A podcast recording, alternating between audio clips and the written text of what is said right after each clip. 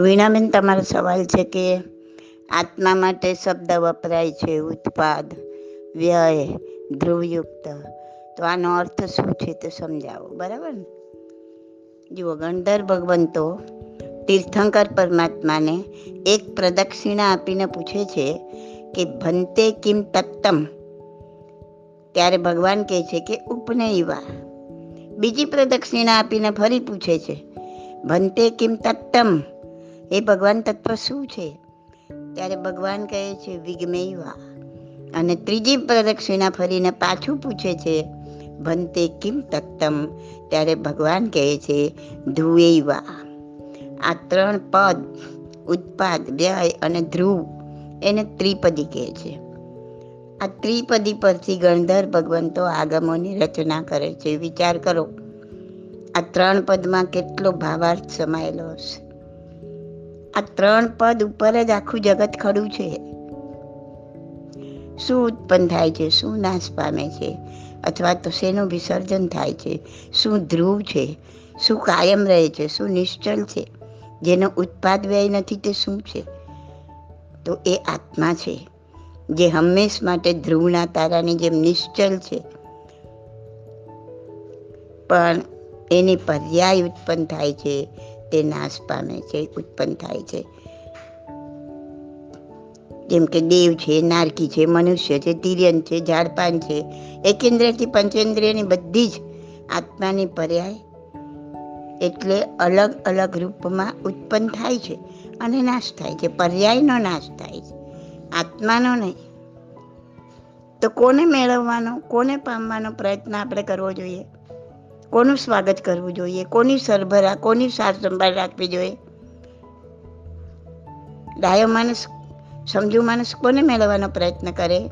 જે ઉત્પન્ન થાય છે ને નાશ પામે છે, એને મેળવવાનો પ્રયત્ન કરે? કે જે કાયમ રહેવાનું છે, જે ધ્રુવ છે, જે નિશ્ચલ છે, એને પામવાનો પ્રયત્ન કરશે? આપણે શું કરીએ છીએ? જિંદગીભર કોને સાચવવાનો પ્રયત્ન કરીએ છીએ? ધ્રુવ એવા આત્માને કે વિનાશી એવા પૂતગલને? જેમ સોનામાંથી માળા બનાવો, બંગડી બનાવો, હાર બનાવો, પછી એને પીગાળીને, ધારો કે માળા બનાવી તેને પીગાળીને બંગડી બનાવી, બંગડીને પીગાળીને કુંડલ બનાવ્યા. તો પછી આ માળા, બંગડી, કુંડલ, આ બધા સોનાના પર્યાય છે. જે બનાવીએ છીએ, પીગાળીને નવા સ્વરૂપે પાછું બનાવીએ છીએ. પણ એમાં ધ્રુવ શું છે? ધ્રુવ સોનું છે. એના સ્વરૂપ કેટલા પણ બદલાય, પણ સોનું તો એનું એ જ રહે એમાં જગતમાં આત્મા હંમેશ માટે રહે છે, તે ધ્રુવ છે. હે મહામાનવ, તું એને પામવાનો પ્રયત્ન કર, એના માટેની સાધના કર. નાશવંત એવા પૂતગલને પામવા માટેની તારી સરભરા એક મૂર્ખામી છે. કહેવત છે ને, જે પિંડે તે બ્રહ્માંડે. આ કહેવત ઉત્પાદ, વ્યય અને ધ્રુવની દ્રષ્ટિએ સમજીએ. બ્રહ્માંડમાં એટલે કે જગતમાં પણ એ જ દ્રષ્ટિગોચર થાય છે. દાખલા તરીકે પર્વત પડે પડે તૂટતો તૂટતો રેતીમાં રૂપાંતર પામે. એ જ રેતી દરિયામાં જમા થતી થતી કરોડો વર્ષે પાછા પર્વતમાં રૂપાંતર પામે. આમ ત્રણેય લોકની એક એક ભૌતિક વસ્તુને દ્રષ્ટિગોચર કરતા જાઓ, તે સ્પષ્ટ જણાઈ આવશે કે દરેક ચીજમાં સૂક્ષ્મપણે કે બાદરપણે ઉત્પાદ અને વ્યયનું કાર્ય સતત ચાલુ જ છે. હવે જુઓ તમે, ત્રણેય લોકનો આકાર પણ કેવો છે? કમરે હાથ મૂકીને ઊભેલા પુરુષ જેવો, એટલે કે મનુષ્ય જેવો. અને જે ઉત્પાદ વ્યય બ્રહ્માંડમાં થઈ રહ્યો છે, તે જ મનુષ્યના શરીરમાં સતત ચાલી રહ્યું છે. આંખના એક પલકારામાં શરીરમાં રહેલા કરોડો સેલ ઉત્પન્ન થાય છે ને નાશ પામે છે. દર સાત વર્ષે શરીરના બધા જ સેલ બદલાઈ ગયા હોય. આ બધું આપણા શરીરમાં સતત બનતું હોવા છતાં આપણે એને અનુભવી શકતા નથી. કારણ કે આપણું મન બહાર ભટકતું બાદર મન છે. તેથી અનુભવી શકાતું નથી. પરંતુ જે વ્યક્તિ જે વ્યક્તિ વિશેષ ધ્યાન સાધના દ્વારા આગળ વધે, ઘણું આગળ વધતા વધતા એક મુકામ એવો આવે એવો આવે છે કે જે પોતાના આખા શરીરને એક વેવ્સ તરીકે, એક તરંગ તરીકે અનુભવ કરી શકે છે. એવા વેવ્સ કે જે પ્રતિપલ ઉત્પન્ન થાય છે ને નાશ પામે છે, ઉપનૈવા વિઘ્નયવા આ શરીર કે જે આપણને ઠોસ લાગે છે, એ બિલકુલ ઠોસ નથી. ફક્ત ને ફક્ત વેવ્સ છે એવું એ ધ્યાનમાં અનુભવી શકે છે એ વ્યક્તિ. એમાં કંઈ નવું નથી. સમજી શકાય એવું છે, ન સમજી શકાય એવું નથી. જો તમે ટીવીના પડદા પર આવતું પિક્ચર જુઓ છો તમને ઠોસ લાગે છે ને? પણ તમને ખબર છે ને કે બિલકુલ ઠોસ નથી. એ ફક્ત તરંગો જ છે, વેવ્સ જ છે. એવી જ રીતે ધ્યાનમાં આગળ વધતા સાધકને જ્યારે જાત અનુભવથી એ પોતે જાણે છે કે અરે આ હાથ, પગ, શરીર કાંઈ જ ઠોસ નથી. અરે આ તો તરંગો જ તરંગો છે. પડે પડે ઉત્પન્ન થતા અને નાશ પામતા મોજાઓ છે, વેવ્સ છે. અને ત્યારે એ ધ્યાનસ્થ વ્યક્તિ સાચા અર્થમાં વિરક્ત બને છે. એનું અંતર પોકારી ઉઠે છે. અરે આ પડે પડે ઉત્પન્ન થતા ને વ્યય થતા તરંગોને હું શું રાગ કરું? એને હું શું દ્વેષ કરું? મારે તો એને જ પામવો છે, જે આ શરીરમાં ધ્રુવ રહેલો આત્મા છે. ઉપનયમાને ને જાત અનુભવ થયા પછી એ સાધકને શરીરનો કોઈ મોહ રહેતો નથી. જાતે ધ્યાન સાધનામાં ઉતર્યા વગર, જાત અનુભવ કર્યા વગર ગમે તેટલી વાતો કરો વૈરાગ્યની, ગમે તેટલા ભાષણો આપો, પણ સાચા અર્થમાં અંતરંગ વૈરાગ્ય પામી શકાતું નથી. ધ્યાન ઇજ મસ્ટ ઘણીવાર સાંભળ્યું હશે કે આ શરીર વિનાશી છે, ક્ષણભંગુર છે. પણ આ ક્ષણભંગુરતાનો, ઉપનૈવા વિજ્ઞયવાનો જાત અનુભવ કર્યા વગર શરીર પરની આસક્તિ તૂટતી નથી. કે ધૂમેવાને પામવાની તાલાવેલી પણ લાદી શકતી નથી. આમ આ ત્રણ શબ્દમાં મહાગુઢાર્થ છુપાયેલો છે.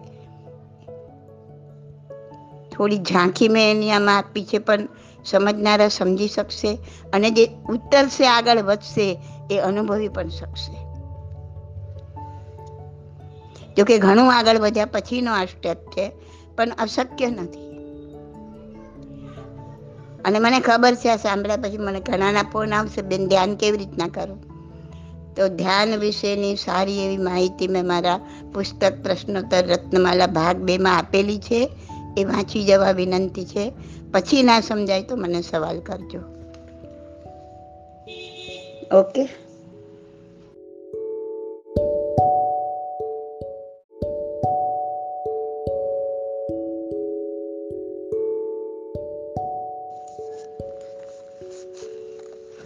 તો ન્યુયોર્કથી નૈયાબેન તમારો સવાલ છે કે પર્યાપ્તતા અને અપર્યાપ્તતા એટલે શું?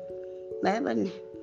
નયાબેન જ્યારે જીવ કોઈ યોનિમાં પહોંચે છે, ત્યારે ત્યાં જે પૂદગલોને ગ્રહણ કરે છે, તેમાં આહાર, શરીર, ઇન્દ્રિય, શ્વાસોશ્વાસ, ભાષા અને મન.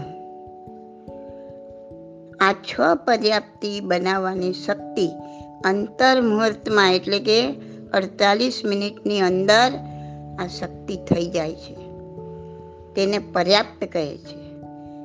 અને આ છ પર્યાપ્તિમાંથી પહેલી ત્રણ પર્યાપ્તિ એટલે કે આહાર, શરીર, ઇન્દ્રિય બધા જ જીવ બાંધે છે.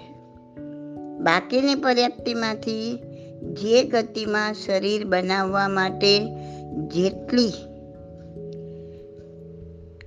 બાંધવાની હોય, એટલે કે એક ઇન્દ્રિય જીવને એકથી ચાર પર્યાપ્તિ વિકલેન્દ્રિય તથા અસંગની પંચેન્દ્રિયને પાંચ અને સંગની પંચેન્દ્રિયને છ. એટલી પૂરેપૂરી ન બંધાઈ રહે ત્યાં સુધી આ જીવ અપર્યાપ્તો કહેવાય. અને જેટલી બાંધવાની છે, એટલી બાંધી લે એટલે પર્યાપ્તો કહેવાય. એકેન્દ્ર જીવોને ભાષા અને મન ના હોય, બરાબર? એટલે ચાર પર્યાપ્તિ બાંધી લે એટલે જીવ પર્યાપ્તો કહેવાય. એવી રીતે વિકલેન્દ્રિય વિકલેન્દ્રિય કોને કહેવાય? બે ઇન્દ્રિય તે ઇન્દ્રિય ચોરેન્દ્રિય એમને મન ના હોય. અને અસંગની પંચેન્દ્રિયને પણ મન ના હોય. એટલે આ વિકલેન્દ્રિય અને અસંગની પંચેન્દ્રિય જીવોને પાંચ પર્યાપ્તિ. પાંચ પર્યાપ્તિ પૂર્ણ થાય એટલે એ પર્યાપ્તો કહેવાય. અને સંગની પંચેન્દ્રિય આપણા જેવા. એટલે મન સાથેના પંચેન્દ્રિય જીવો. એને છ પર્યાપ્તિ પૂર્ણ થાય એટલે પર્યાપ્તો કહેવાય. આ છ પર્યાપ્તિમાંથી જે જીવ પોતાને યોગ્ય પર્યાપ્તિનું સર્જન ન કરી શકે, તે અપર્યાપ્ત કહેવાય. ટૂંકમાં, આહાર વિના શરીર બને નહીં, બરાબર? એવી રીતના શરીર ઇન્દ્રિય વિના કાર્ય ના કરી શકે, ક્રિયા ના કરી શકે, શ્વાસોશ્વાસ વિના ચૈતન્ય અવસ્થા જાહેર ન થઈ શકે તેમ ભાષા અને મન વિના જીવ વ્યવહાર કરી શકે નહીં. આમ આ છ પર્યાપ્તિ સંસારી જીવોને આયુષ્ય ભોગવવા માટે ઉપયોગી છે. એકસો એક પ્રકારના ગર્ભજ મનુષ્યોમાંથી એમાંથી નીકળતા મળ, મૂત્ર, લીંટ, બળખા, ઉલટી, પિત્ત, પરુ, લોહી, વીર્ય, મૃત ક્લેવર એટલે મળદું આ બધા ચૌદ પ્રકારની વસ્તુઓમાં જે જીવ ઉત્પન્ન થાય તેને સમૂર્થી મનુષ્ય કહેવાય. અને એ અપર્યાપ્તા જ મરે છે, એની પર્યાપ્તિ પૂરી ના કરે, જન્મે ને મરે, જન્મે ને મરે. ને એટલે જ કીધું છે, જમવાનું એઠું મૂકો નહીં. થાળી ધોઈને પીવો જેથી આ ક્ષણે ક્ષણે ઉત્પન્ન થતા અને મરતા આ સમૂર્થી મનુષ્યનું વધનું નિમિત્ત આપણે ના બનીએ. સાધુ સાધ્વીજી ભગવંતોનું ખુલ્લામાં મળમૂત્ર પરઠવાનું કારણ પણ આ જ છે. એટલે એ સુકાઈ જાય અને સમુચિત મનુષ્યમાં ઉત્પન્ન થઈ શકે નહીં. અરે પહેલાંના લોકો તમને યાદ હોય તો મેં તો જોયેલા છે. અત્યારે કોઈ કોઈ લોકો છે એવા ઉંમરવાળા.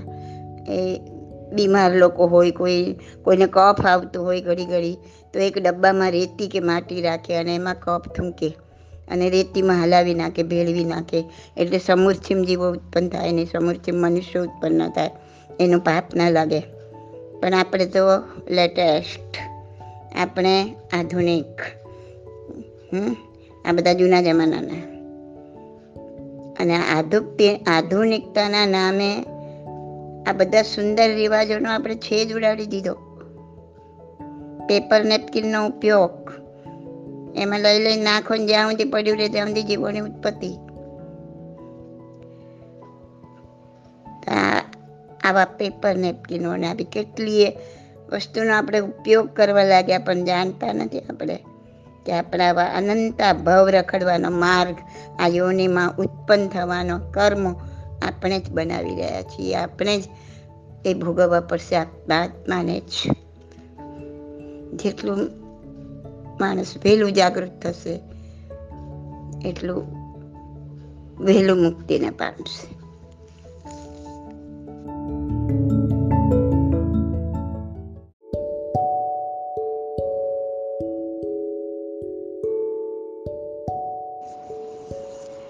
અશ્વિનભાઈ, તમારો સવાલ છે કે સંકિતી દેવદેવી અને મિથ્યાત્વી દેવદેવી, એ બંનેમાં આપણે ઓળખવા કઈ રીતે?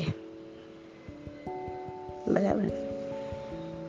જો દેવદેવી હોય કે માણસો હોય, સમકીતી છે કે નહીં, સમકિત પામ્યા છે કે નહીં, એ ઓળખવું બહુ મુશ્કેલ છે.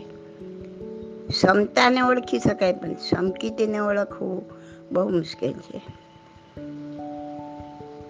કાં તો કોઈ કેવળ જ્ઞાની હોય, કોઈ અવધિ જ્ઞાની જાણતા હોય.